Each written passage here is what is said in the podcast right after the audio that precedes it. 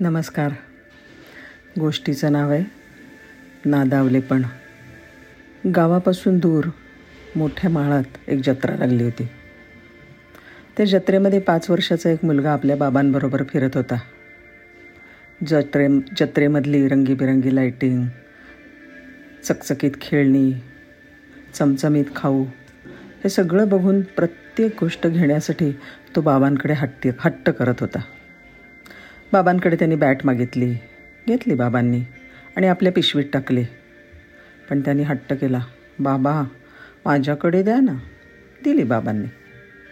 पुढे गेल्यावर त्याला खेळण्यामध्ये पिपाणी दिसली ढोलकी दिसली रंगीत पिसांची टोपी दिसली. ते सगळं त्याला हवं होतं. बाबांना कळत होतं की ह्या सगळ्याचा आवाज त्यांचं डोकं अगदी पिसून काढणार आहेत. पण तरीसुद्धा बाबांनी ते सगळं घेतलं आणि आपल्या पिशवीत टाकलं.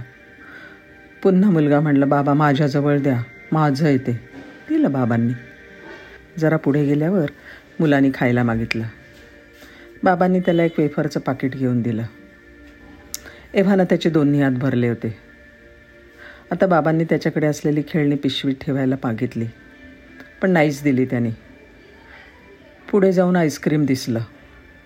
हट्ट करून त्याने ते सुद्धा घेतलं. आणि त्याला हातात हातातल्या इतर गोष्टीसुद्धा सोडवत नव्हत्या. आता दोन्ही हात भरले होते. आणि तो बाबांचा हात सोडून चालायला लागला. एका हाताने खेळणी सांभाळत होता आणि दुसऱ्या हातात असलेला आईस्क्रीम चाटून चाटून खात होता. ह्या नादामध्ये तो बाबांपासून कधी दूर केला हे त्यालाही कळलं नाही आणि बाबांनाही. आणि एवढ्या मोठ्या जत्रेत हरवला की तो? त्या माणसांच्या गर्दीत आपले बाबा कुठे दिसत नाहीत. म्हणून तो घाबरला आणि जोर जोरामध्ये रडायला लागला. हातामधली खेळणी खाऊ हे त्याला आता काही नको होतं. त्याने ते सगळं जमिनीवर टाकून दिलं. आणि जमिनीवर बसरू फतकल मारून बसला आणि धाय मोकळून जोर जोरात रडायला लागला. लोक त्याच्या बाजूने जमा झाले. त्याला शांत करण्यासाठी त्याला खेळणी देऊ केली. पण ती त्याने फेकून दिली. बाबा बाबा करत रडत राहिला.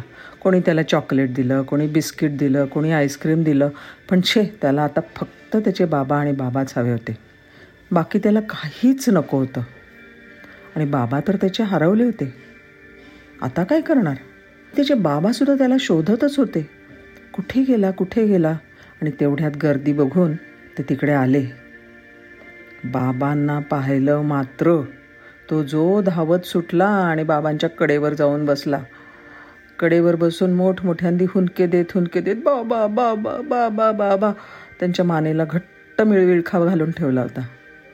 बाबा म्हणले चल आता आपण खेळणी घेऊ तुझी आईस्क्रीम. नको मला काही नको मला फक्त तुम्ही हवेत. ही गोष्ट लिहून लेखक म्हणतात. आपलंसुद्धा असंच होतं. पैसा नाव आणि प्रसिद्धी. ही आपल्या जीवनातली खेळणीच आहेत. आणि ती मिळवण्याच्या नादात आपण इतके नादावलो जातो की आपल्या माणसांचा हात कधी सुटून जातो ते कळतसुद्धा नाही.